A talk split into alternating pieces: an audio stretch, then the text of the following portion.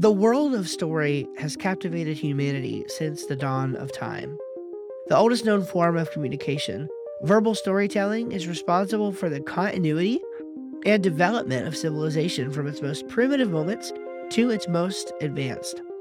Story involves a sense of mystical wonder, but is also a powerful medium for communicating real and concrete ideas that shape people's lives and make them take action. Steve Schramm, marketer, nonfiction writer, and story nerd, and Alex Jaguar, fiction writer, wannabe game designer, and story nerd, joined forces as worlds collide to discuss how story is the most powerful concept ever known and how it interacts with each and every aspect of our lives, from the most magical to the most mundane. Well, hey there, everyone. Welcome into another episode of the Story World Podcast. Steve Schramm, my boy Al. What's up, man? Hey, it feels like it's uh it's been a week, a couple of weeks since we talked, but to some people it probably only has been a week. Yeah, yeah, that's it's that's true.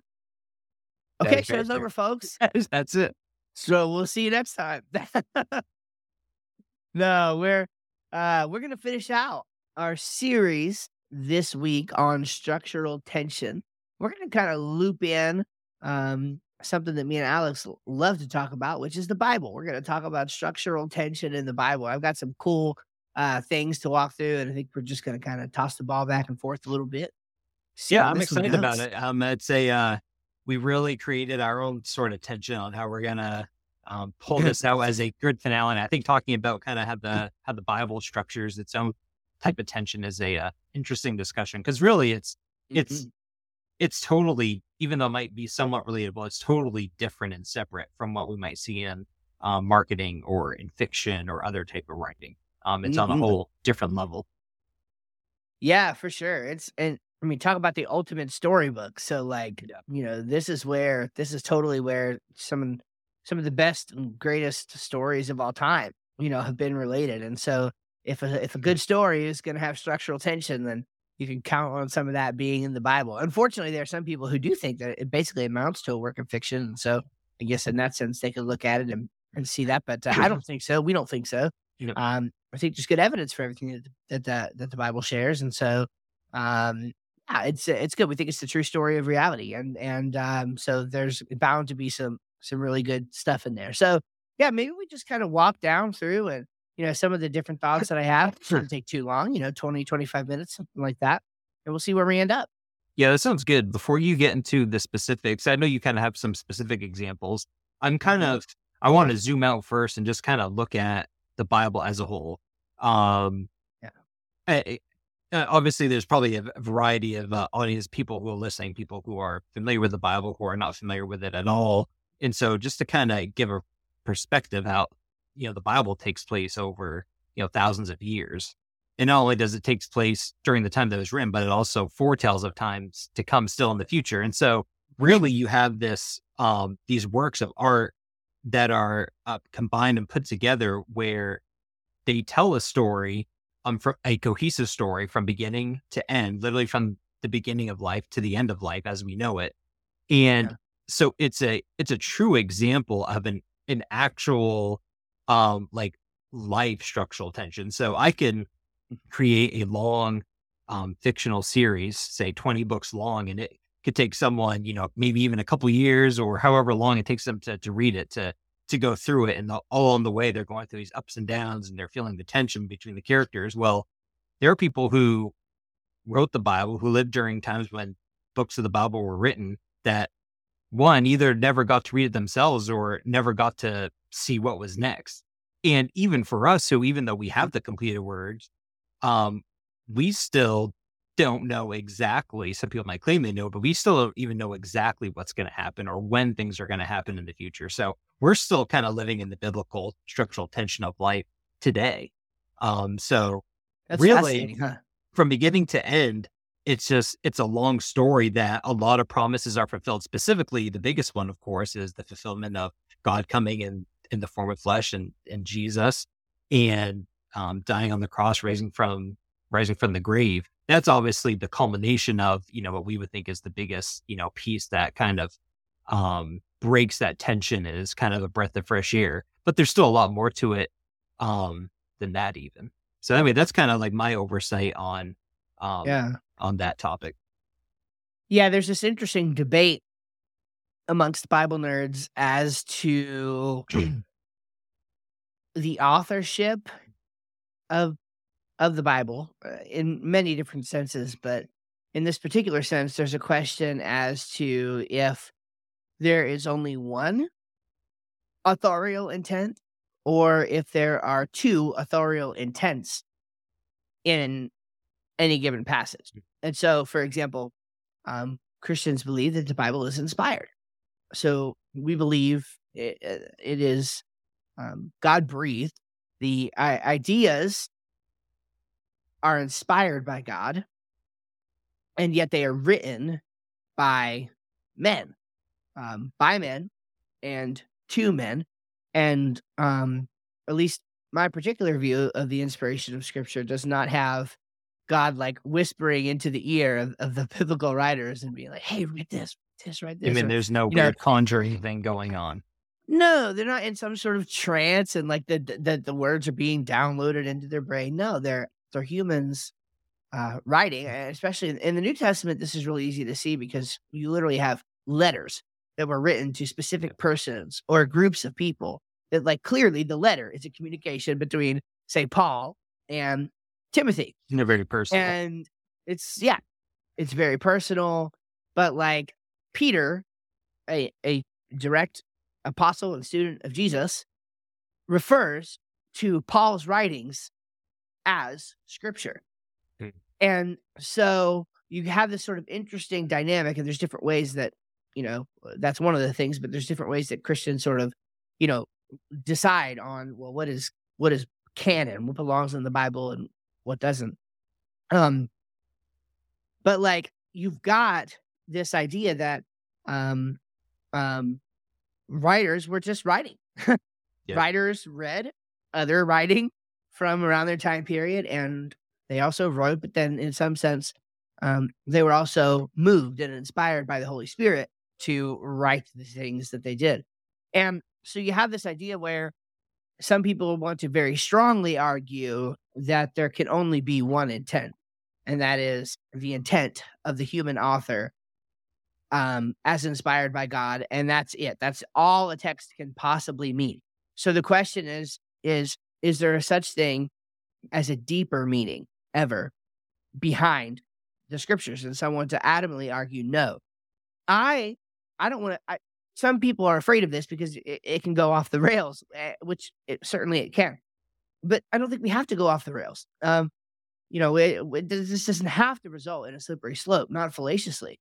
Um, because look at Daniel. Okay, so Daniel, I just finished reading the book of Daniel again a few uh, days ago, and it's so fascinating because Daniel, even by the end of his writing, um, was literally told that he didn't know and he wasn't going to get to know what he was writing about. Mm. And so, like, he some things were made clear to him and explained to him, but other things weren't, and he just didn't get to know those things. And so, I think it has to be possible that at least some texts of the Bible have a deeper meaning, because otherwise, Daniel would have known everything that he was writing. Clearly, he was inspired to write something that he didn't even really understand. So that's kind of fascinating. Well, in taking it kind of to, I mean, going even a step beyond that, where, and I'm sure there's different ideas about this too, but you look at John and his revelation of the book of Revelation, where that was just all given to him for him to see. And I'm sure he had no clue what the heck he was, you know, really writing about. I mean, no one today even knows, in my, in my honest opinion, you know? So it's, uh, I, I think you're absolutely right. And it, it's interesting where uh, you're right. It's it's people um, inspired by God, but in the end, it's it's you know it's people writing, and I think that that kind of speaks as to the how incredible it is that you do have the even though a, each book is telling something different and is written by a different author, you still have this cohesiveness through it all where it it flows. You know, you can read the entire Bible and realize that it it belongs together um, that it's you know that it's you know that it's one and um and I think that kind of even like makes um the story arc, you know, specifically talking about you know God and His promise to Israel and Jesus coming. Um, it that just really speaks to how awesome the story is and the buildup of it and the progression of that through through history. Yeah, hundred percent. Um, um, the term I was looking for at ChatGPT to the rescue while you were talking is uh, sensus plenior. Sensus plenior, which basically means the the fuller sense or the deeper sense versus sensus literalis, which is basically just literal sense, right? So, is it only the thing by the human author right in front of you, or is there a fuller sense, a deeper meaning of sorts um, beyond that? You know, beyond what the uh, author immediately said. And, and I think again, we can we don't need to go down that rabbit hole any further, but I think both have some merits. I think them. it's both. Yeah. So, so then, yeah, how actually does this concept of structural tension sort of work in the Bible? So there are a few different things that I uh, I think are the case. So first of all, we have progressive revelation. So this mm. is a term that um that scholars sort of use to talk about how all throughout the Bible, we find that the truths that God wants to share with his people are not revealed in a singular moment, right? As you already said, the Bible was written over a long period of time and in a in a sense we're still in that story. Um, because the Bible encompasses from the beginning of time to the end of time, and we haven't reached the end of time quite yet. So um, it's like one of the clearest examples of this is Paul um, in the book of Thessalonians, and um, I think he does it a little bit as well. Yeah, uh, he does in the book of Ephesians. He talks about this mystery that wasn't made known to people before the time that he was writing. It was the mystery that the Lord gave to him to share. And of course, like I said, even Peter would a- agree that this is now scripture. And so it's, you know, from the word of, of, of the Lord. And it's this idea that the Gentiles are also heirs to the promise of the kingdom of God, right? So up to that point, the thinking had been that the um, the uh, the gospel was only for Jews, right? Jesus came back to preach to the Jews and to deliver the captives, um, the Jews who were still sort of believed to be in exile, and um, that's why the Jews were sort of expecting this conquering king, and he came instead um, instead of a, as a lion, uh, he came as a lamb and suffered as the Passover lamb. Um, and then that through time was progressively revealed uh, to be the plan that would allow the Gentile nations to come in. I think we might even get into that a little bit in our next episode, mm-hmm. but um, kind of some cool ideas there. Um, and so we, like, again, as you read the Bible, you must remember that it was written over this time period of, you know, nearly 2,000 years, and that's a long time yep. of of unfolding history where um you know things are being revealed little by little. And what's interesting about that is like doing that in itself, you know, revealing things over time is not hard. Uh, there are other religious books that have um, done that. Even Islam has a doctrine, which the it's kind of slipping my mind. It's probably the pizza that I ate. Um, slipping my mind what it's called. Um, but but they even have this doctrine that sort of says that any earlier revelation basically cancels out. Um, or uh, new revelation cancels yeah. out old revelation. And so isn't that convenient that like oh if yeah. it said if it said something it before now it's allowed to change right and so it can just always change. Well, that's not the case with the Bible.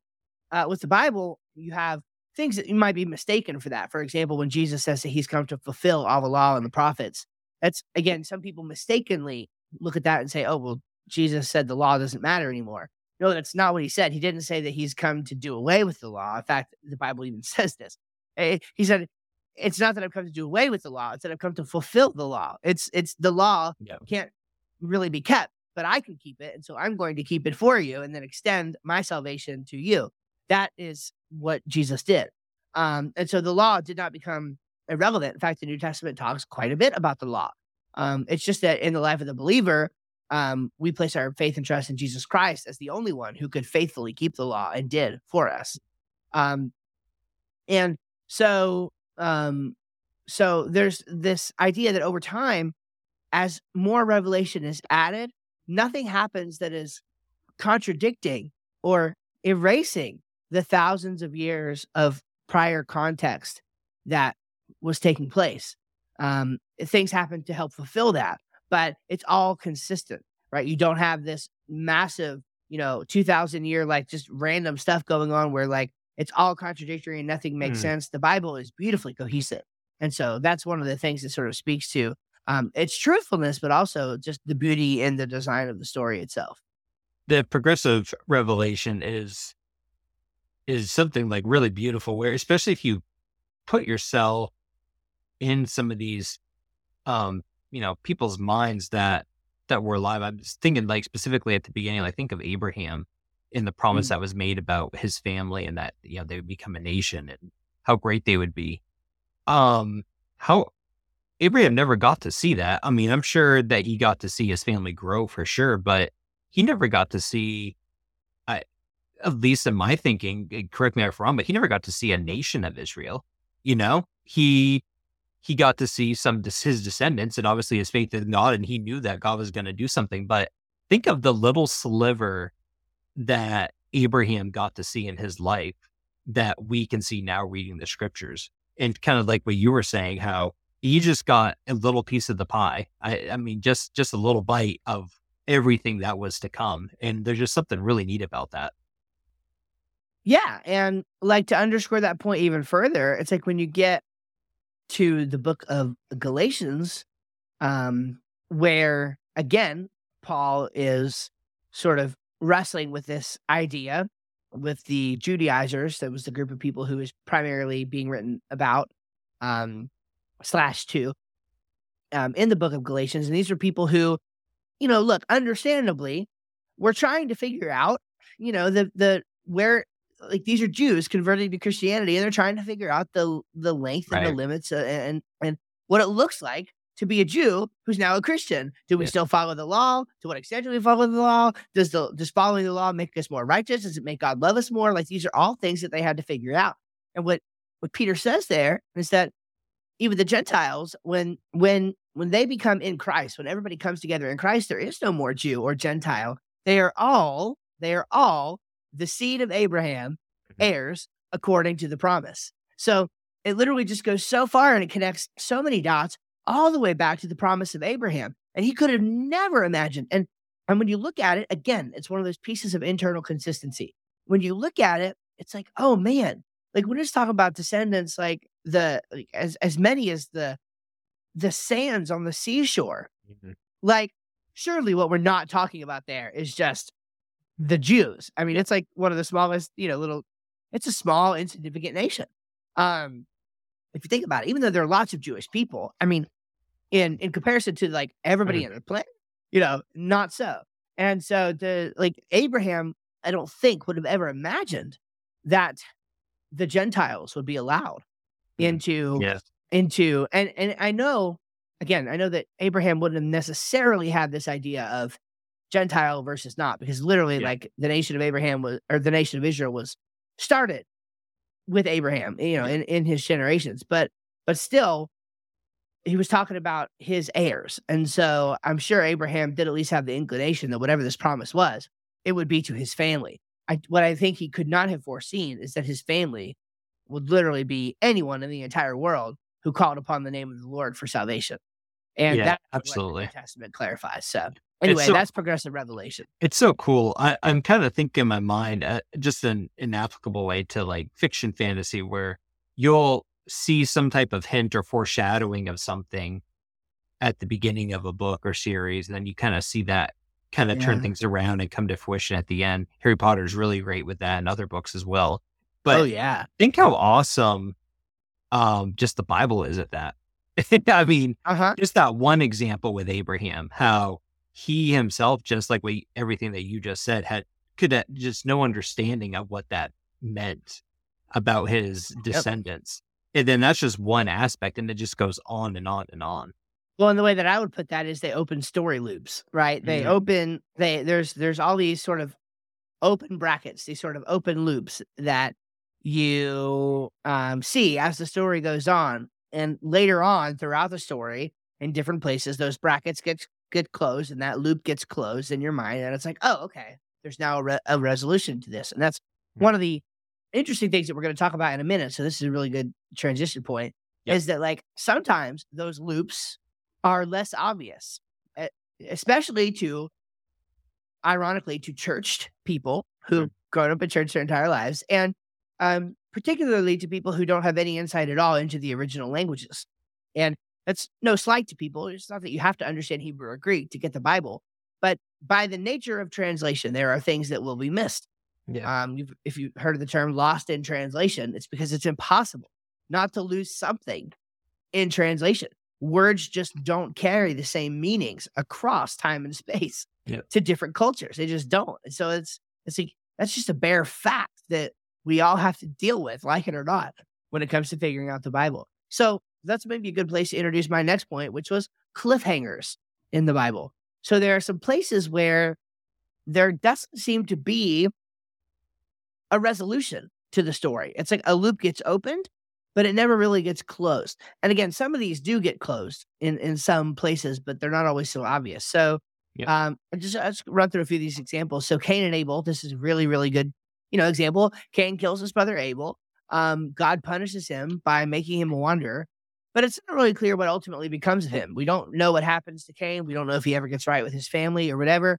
Sort of the assumption, and I think it's probably an accurate assumption, is that um, you know, he um didn't really see any Mm. kind of redemption. Um, you know, the world sort of goes into chaos and people start building cities. And of course, we know by the time we get to Genesis 6, the world is literally so bad that God decides that he's going to start all over again. And so it's it's sort of reasonable to assume that, you know, things didn't really end well for Cain. Um, but it is something that we don't really um we don't really know about. Another one is the the Tower of uh, of Babel, um, Tower of Babel. You might hear it called. Um, we think the, the most accurate pronunciation is something like Babel, um, but it's sort of unclear. Like, okay, God, it's it's kind of like what is what is this here for? What what does this mean? God scatters the languages. Okay, so now it's like people don't talk English anymore, and then suddenly.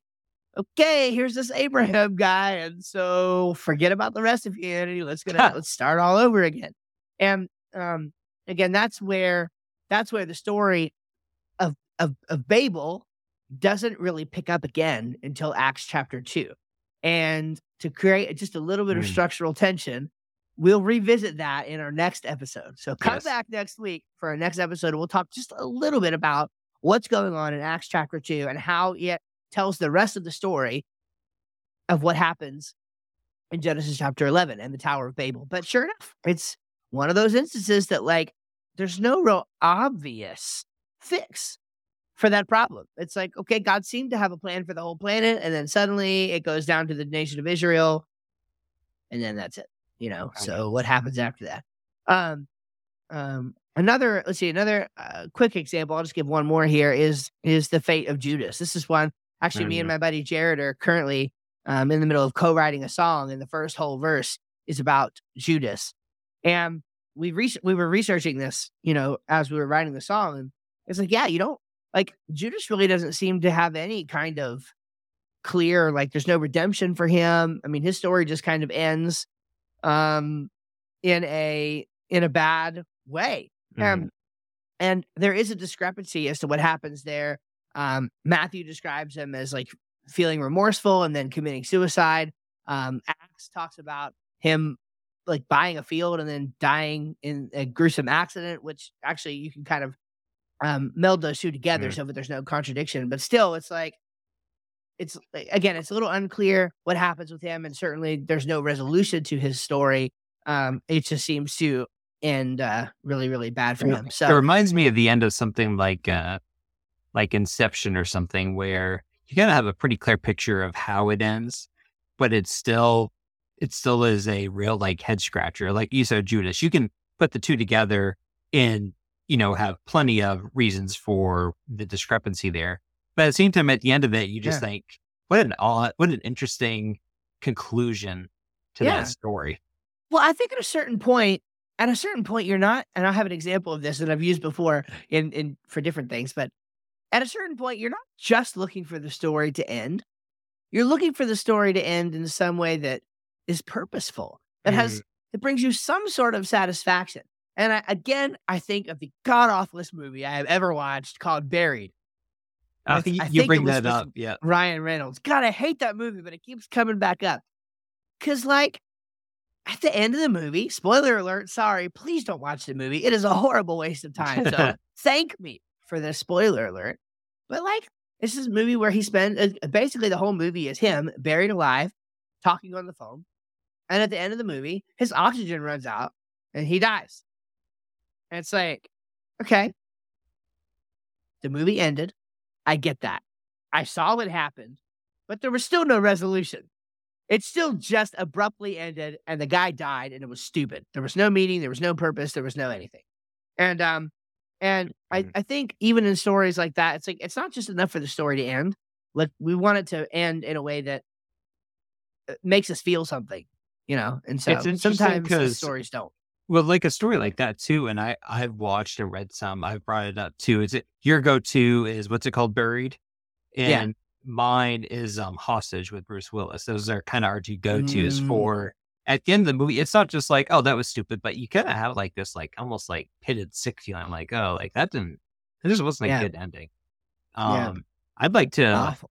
read off. I shared this with you a few weeks ago. This and I every time I come across it, I just think it's it's one of my favorite. I don't even know if you call it a cliffhanger. Um, I'm actually trying to think. It's in Mark 14. It's um Jesus is in the garden, and after um um after Peter, I think we believe it's it's Peter. I think it's they say the two cuts off the um the the soldier's ear, and um it, it continues and it says then they all deserted him and ran away. Now a certain it then just goes into this weird account. Now a certain young man wearing nothing but a linen cloth was following him. They caught hold of him, but he left the linen cloth behind and ran away naked. And that's the only thing. And to me, that's it's my favorite What? Story, what? non-story in the entire Bible. Yeah. I don't know an ounce to make of that. I don't know anything about it. And I'll tell you the only thing I have a hypothesis there. yeah, My only hypothesis is that it's left as a marker of authenticity. Because why why intelligently design that story to be there? You know what I'm saying? Like that's the only purpose that I could see for it. But like if, it- Mhm. if you're just looking at the story itself, yeah. what the f- it just makes no sense. You It know? almost, yeah, Uh-huh. it kind of reminds me. It does kind of remind me a little bit, I guess, of like if you, if like, say if you and someone's talking about a specific situation, you remember it this way and they remember it this way, and you say, no, I definitely remember it this way because this Yes. dog was there looking at. I remember specifically doing that. And you're right; it kind of gives it that authentic feeling where it was just like, "Hey, like this happened." It's, um, Exactly. yeah, it's like this is something that somebody saw and he wrote down in the account, and there and it that's is. it. And there it is. And I- that and it's only there because it happened. Yeah. You know? And so that's interesting. Um, there's one more cliffhanger that I want to mention because it's Ah, it's it. arguably ar- it's arguably the greatest example of a cliffhanger in the entire Bible. And it's where um uh Pontius Pilate is questioning Jesus. Mhm. And, you know, he's like, man, I just can't find anything wrong with this guy.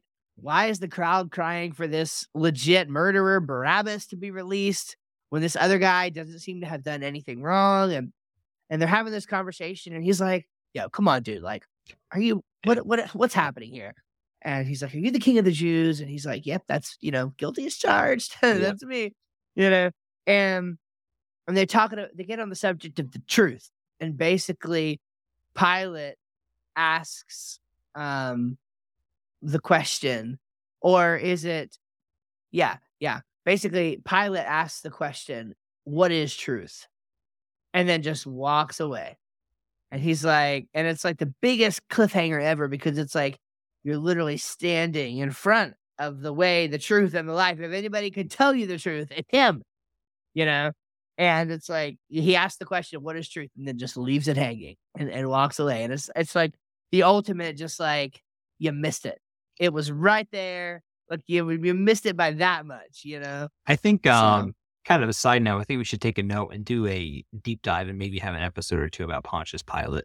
He's one of Yeah. my favorite characters as far as just like, like, just like a real portrayal of a human being who just, I think, really wanted to do the right thing and just, and just, just didn't come through with it and just, you know, Yeah. It's a it's a real sad story, I think. But anyway, I think it's I think it's worth exploring. But it's uh it always just kind of breaks my heart a little Mhm. bit always reading about him, you know? Kind of like Yeah. with some people today, I feel where they're searching for truth and they want to know the right thing, but it they just it just doesn't ultimately they just don't grasp it in the end. But Yeah. anyway, that's Yeah. neither here nor there, I guess. No, we need to talk about it sometime though, because he is an interesting character. Um, he's very human and Mm. relatable. I think. Yeah. in One hundred in percent. some important ways.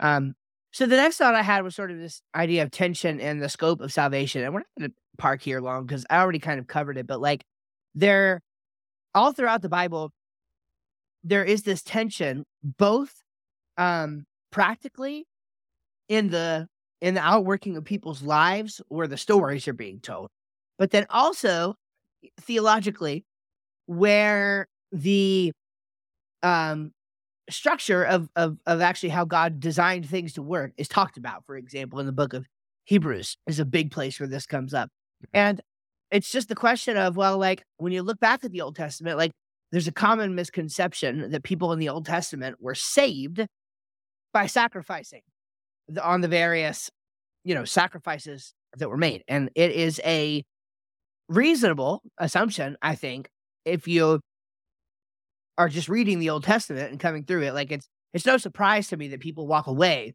with this misconception. And yet when you get to the book of Hebrews, it talks about how the blood of bulls and goats cannot save. In fact, it never saved. And it talks, especially Hebrews chapter 11, about the hall of faith, all about how Old Testament saints were actually um, um, judged to be righteous um, based on the faith that they had, because the blood of bulls and goats could never take away sin. The Mhm. perfect, spotless sacrifice in Jesus was required for that to happen. There's this tension, not only in like how do you get saved, but in who Mhm. can be saved, who can be a part of the family of God. For example, we just talked about how it was a mystery that the Gentiles were welcomed into the kingdom and the family of God. And yet, in the Old Testament, we have multiple examples of people who were outside of the Jewish community, clearly Gentiles, who seemed to um, be able to follow God and worship the God of the Bible, worship Yahweh, without having to be a Jew. Some of the examples are Job. Job was a follower of Yahweh, but he was not Jewish. Okay. Mm. Naomi, Ruth, right? They were Moabites, right? Or you know, and they came into the into the kingdom, and they, you know, of course, Ruth married Boaz and all of that. Um, but they, um, or Ruth was the Moabitess. Um, Naomi Yeah. was Naomi was Jewish, right? Uh, um, it's, it's late. I think- think, yeah, Naomi was Jewish No, it was Right. Jewish, I believe. but but but Ruth was the Moabitess, uh, and and she was able to come in to the to the family and kingdom of God. A really interesting example is Naaman. Naaman is just this crazy example of someone who, um, ultimately, when he was washed in the river seven times and finally, um, healed of his leprosy, he traded allegiance to his to his current God for Yahweh. In fact, he, it's the craziest story. Like he even asks the prophet, he's like, Hey, look, like it's part of my job. I gotta go in, I gotta bow down to my own God and be like, Hey, yeah, yeah, I worship you or whatever, but like I don't really worship him. Like, is that okay? is that gonna be a problem with Yahweh? And the prophet's like, bruh, don't worry. about it. You good. You good. Don't worry about it, you know? And then, you know, he, he takes back this plot of dirt, which again, we can talk about next week. He takes this plot of dirt from Yahweh's territory, from the Jewish community, back with him so that he has, uh, again, this sort of geographical reference point for the God of Israel. And so all of that is true. All of that happens. This is all Old Testament stuff we're talking about. And yet it was a mystery not revealed until the time of the Apostle Paul um, that the Gentiles were welcome in the kingdom and family of God. And so there's this tension and, and just just all throughout the Bible, there's this conflict, but not in a contradictory sense, just in a like, a head scratching sense. What's going on there? But again, this is why the Bible is so cool. That progressive revelation helps us sort of understand these things. It was, it was, it wasn't that at one point in time, Gentiles weren't welcome in. And then at another point in time, Gentiles were welcome in. Yep. Gentiles were apparently always welcome in. We just don't find out that that's like a okay across the board until later on in the New Testament. And so that's sort of how the Bible works. It's interesting. There's this tension and this conflict in um, in the scope of salvation. Did you have uh, any thoughts on that point? Just that it's interesting how, I mean, obviously, like you know, like the best timing is God's timing. It, eh, it's kind yeah. of a little cliche, but even though it's true, but it's just sure, yeah. it's neat though how like God was in no rush to get these things done and his point across. You know, the, the yeah. ultimate point. Um, whether it's like what you said, eh, uh, you know, just specific prophets dealing with people who were Gentiles and those, you know, those ones who did show faith and were saved through Christ. And then you also have, you know, spe- you know, the progressive revelation that was given to certain people at a certain time. And in in none of those cases did God just just spread everything on the table to a single individual. Say, hey, I'm going to tell you everything. And I mean, it took you know, a couple thousand years for all that to come about. And it's just, it's just mm-hmm. really cool. The, the, the, the, patience of it and, um, just everything working according to, to what he wanted. Exactly. Yeah. And again, in a way where things aren't contradictory, just mm. understood differently. It's really crazy. Like, and I, I really don't think I'm, I don't think we're like special pleading there. Like, I don't think we're getting to say that it's just some exception. I think it was intentionally and intelligently designed this way. And I think that's clear to see for anybody who seriously, you know, wants to research it. Um, so the last thing that I think is interesting that's this idea of tension, and here I want to introduce the word as well, paradox, is a lot of the way that Jesus talked about life and living is it's, it's paradoxical truths. It's like it's like it's it's it's it seems true. It doesn't seem true at face value, but like when you explore it deeper, it starts to make sense. So uh here a few of them, I'll just rattle them off kind of quick. Is um like the last shall be first and the first shall be last, right? And it's like this idea that like we normally think that if you're first, you're first, if you're last, you're last. It's really that simple. But Jesus, the king of the universe, came on earth to serve. And he tells his disciples that, like, look, if you're going to be first in the kingdom of heaven, you're going to be last on the kingdom of earth. It's not a popular message, but it was Jesus's message. Okay. Another one is that if you're going to save your life, you need to lose it. The only way to save your life is to lose it. And the point is that to gain eternal life in heaven, you have to be willing to give up your earthly life, your own self interests. Um, and even like one of the places he even says that you need to like hate your father and mother and sister and brother. And he doesn't mean like literally hate. He yeah. he means like you need to view your relationship with God and your priorities, your heavenly priorities, as so much more important that it'd be like it's it's kind of like you hate the others. It's like there's they're so much lower on the totem pole um, than your spiritual priorities. Um, uh, loving your enemies. Again, this is another hard one. It's hard enough to love people who love you, let alone to love your enemies you know that's that's just another whole level that like doesn't seem to make sense like when when somebody you know smacks you on one cheek it's like okay well i'm obviously going to smack you back now and knock your lights out like that's how this should work but like no that's not really it like jesus says you turn the other cheek you know uh, in a lot of th- in a lot of things like that now it, like that seems like maybe just because either we've heard it a lot or you know we live in the time that we live now but a lot of those things seem like uh simple like turn the other cheek. Like, okay, we've heard that before, blah, blah. But when you look at it in the context of how it was then, like a lot of the laws then were like an eye for an eye, were like, hey, you know, you did this and it's happened back to you. And so there was a, a lot of ideas like that. And another mm-hmm. just uh, jumping around here, another rabbit trail. It, eh, I loved how, so unlike the monologues that you see in Job, Jesus fits all of his like quips to the Sadducees and the Pharisees in like a quick like like Twitter like length. Even like I know. Less. Like Isn't I feel amazing? like that. I feel like that That's if nice. it was today that Jesus um Jesus was born and not 2000 years ago, that he would be like the best like person on Twitter. Like, Yeah. like it's be all these things would be going. He would just say like a 10 word Twitter. People would be like, oh, and just like not know what to say to it. I mean, they, they the Bible says that literally, like the Pharisees and Sadducees, the doctors of the law, right? They were astonished Yeah. at his sayings, right? Yeah. They were literally speechless at what he said. Kind of This crazy. is cool. Every crazy. I, I I I smile so often because the, the Pharisees will ask him this like tough challenge, you know, and it'll last verses will last. Yeah, like, they, it'll they set up, last like two or three verses. forever, set up this huge thing. you know. and you think that it'd be Jordan Peterson answering this, and he goes on this ten minute thing, Yeah. but no, Jesus says a a quick little thing, and and then Yeah. they whisper amongst themselves because they don't know what else to say. Yeah, it's just so then, great. And then and then they just they act like they want to stone him, right? He's got Yeah. to flee for his life. Right. You know, it's like "Ah," you know. Anyway, it's it's it's Good crazy. Um, the last one of those I would say, um, the, and then we'll move into uh, stories of the week. Is just the whole idea, like we talked about or hinted at at least earlier about like the law and then the fulfillment of the law. Like the the Pharisees and um, and a lot of these actually come from the Bible itself. If you look at uh, ceremonial laws and cleanliness laws and just all the stuff like the law got ballooned into this 613 you know law long um list of duties and responsibilities. And paradoxically jesus comes along and says well look number first of all it's even worse than that because all of these things that you're talking about doing he's like if you even did them in your heart you're guilty of the crime.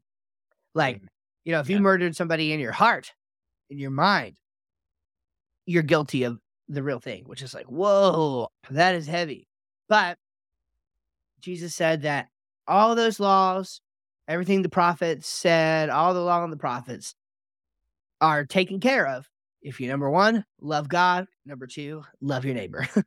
Two simple things that are impossible to do, which is why we need grace. And it's probably the ultimate paradox and the ultimate tension in the Bible, and probably the one that people just don't understand. I'll close with this, you know, or what am I, a pastor? I'll close with this, you know.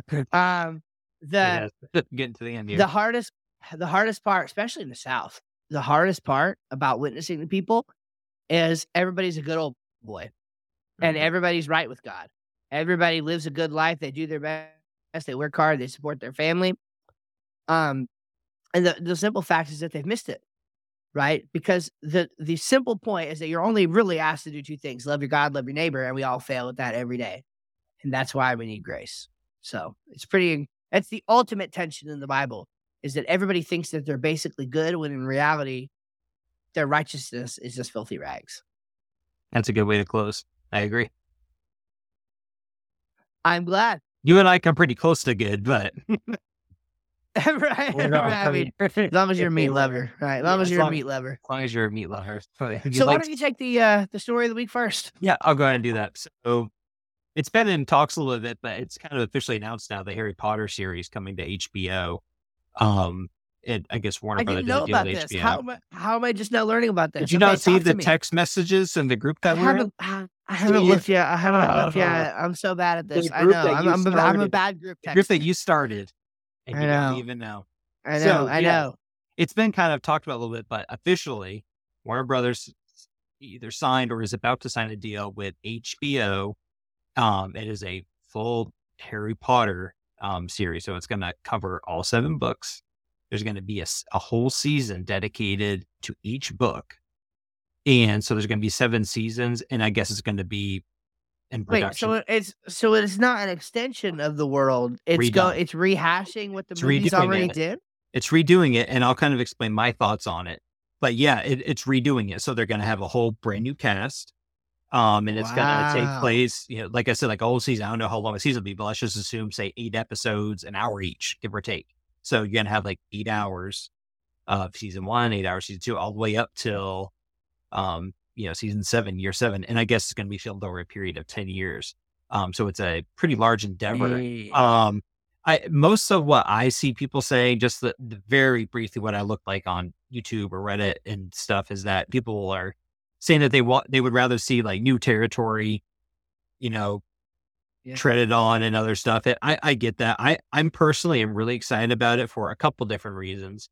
I think I think if you grew up with the books before the movies and are a huge fan of the books, this is a very good thing.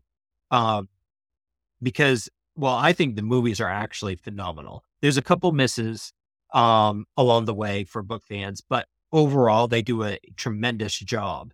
Um, but there's just so much that isn't captured or explored or needed to be changed um, from the books, just because normally, you know, like a book, you can't capture everything in a two and a half or even three hour movie. Sure. So if you can dedicate it rather than two and a half to three hours, I don't think every part of movie goes three hours, but two and a half hours, if you can extend that to eight hours, um, you can really um, fit in everything. Now, on face value, I would say this is a bad thing because I don't like remakes when it's just a remake for remake's sake. But Yeah. right at the beginning, the initial statement said that it is going to follow the books. It's going to stay true to the books. And J.K. Rowling is producing it. And I think that has a lot of merit because she's, you know, she likes to see her things do well and succeed and stay true. So if she's involved in the Sure. process and they're saying it's a recreation of what's in the books, that makes Wow. me really excited for it. I actually, I did not think, uh, one, just because of people are up in arms about her, you know, being against some like, uh, you know, trans people being competing against, you know, women in athletics, whatever. Um, I didn't think that HBO or WB would. I thought they would kind of cash to the side and disassociate, but instead they're kind Yeah. of you know, being on. So anyway, I'm really wow. really excited about it. Um, so that's my story of the week. Well, it's kind of like, oh, what what a rare. It's really a rare thing, right? Because this is an adaptation where the author is alive and she Yep. is going to be heav- heavily involved. Like, Even look at like when Lord of the Rings movies were made. Wow. Tolkien was dead. Was it his son or nephew at the time? I forget who it was, but he was older.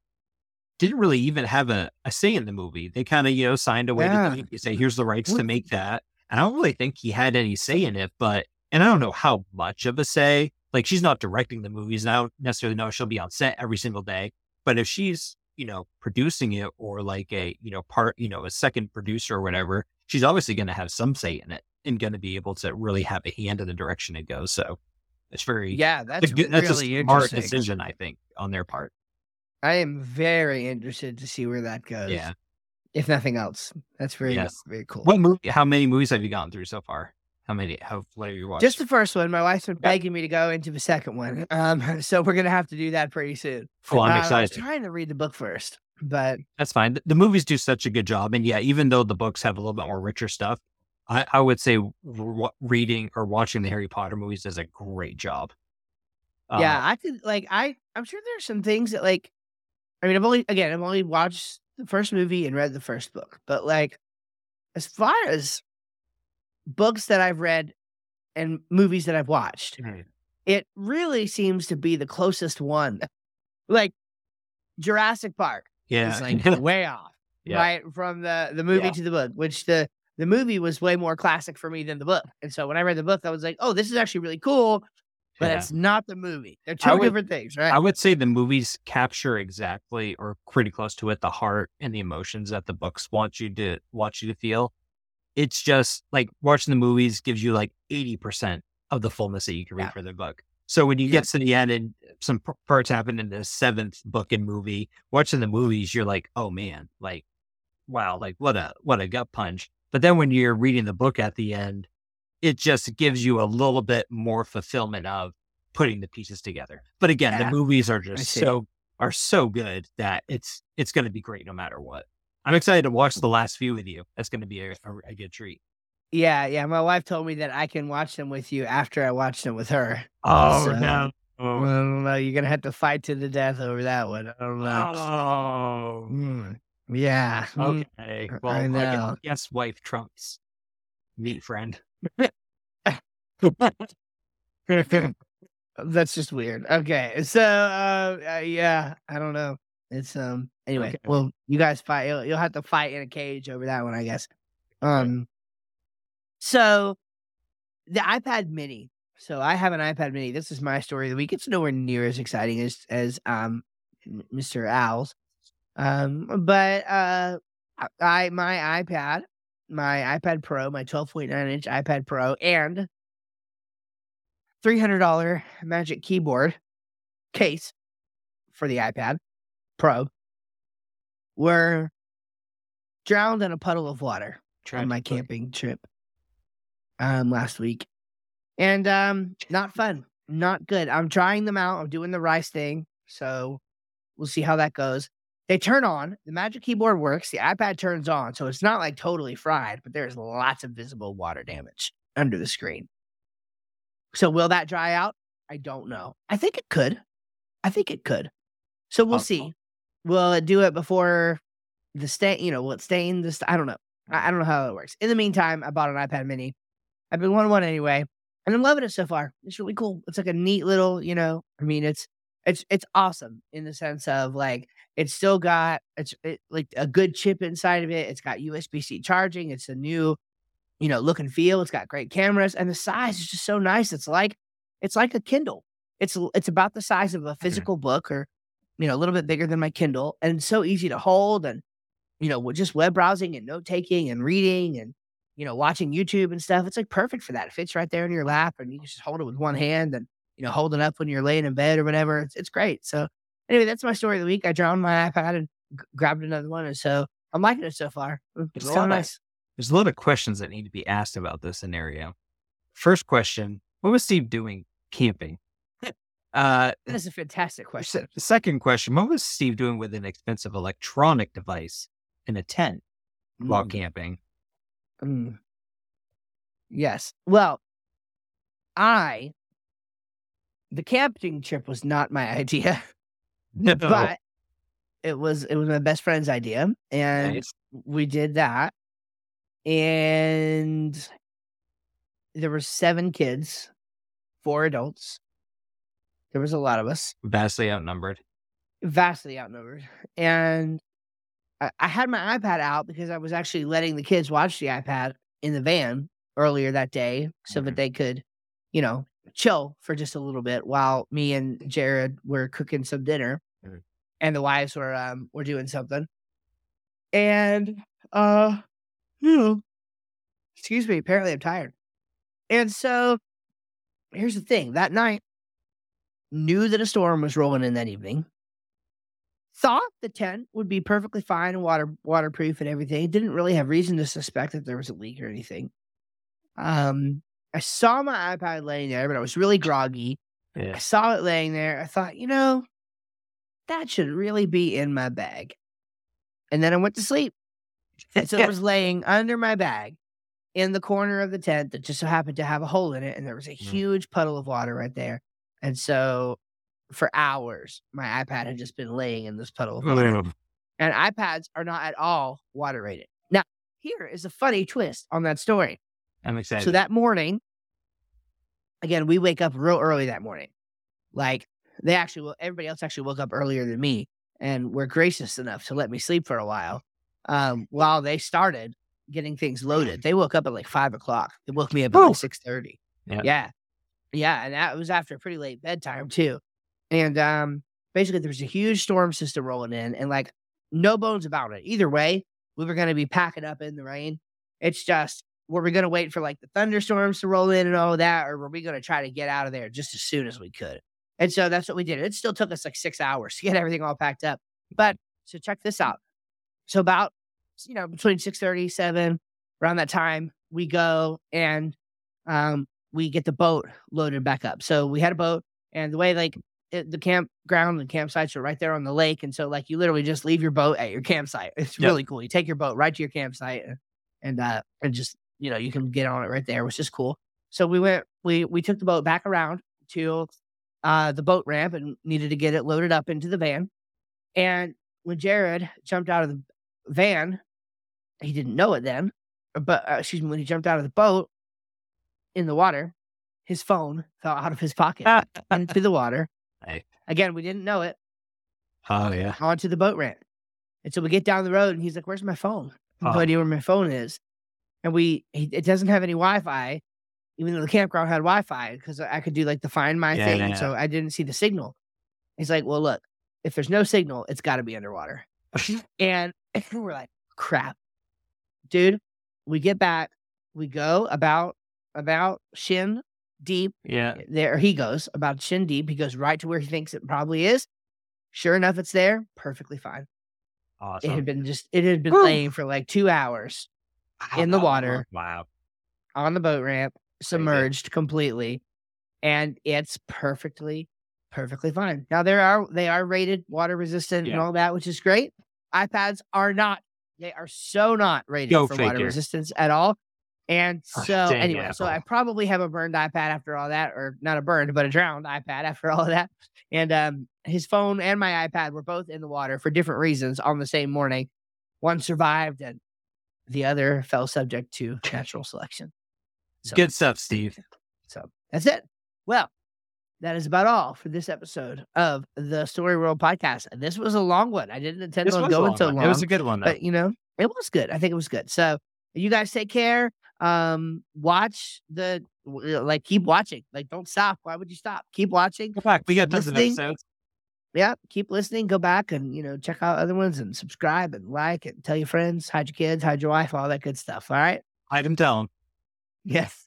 Uh, that don't work, lock them up and show them. tell them, then hide them, and then give them a device so that they can watch. That's their punishment. Is just to That's listen to Story World on loop. So over and over. All right. don't don't actually do that. Okay. Hey, God good bless y'all. Take care.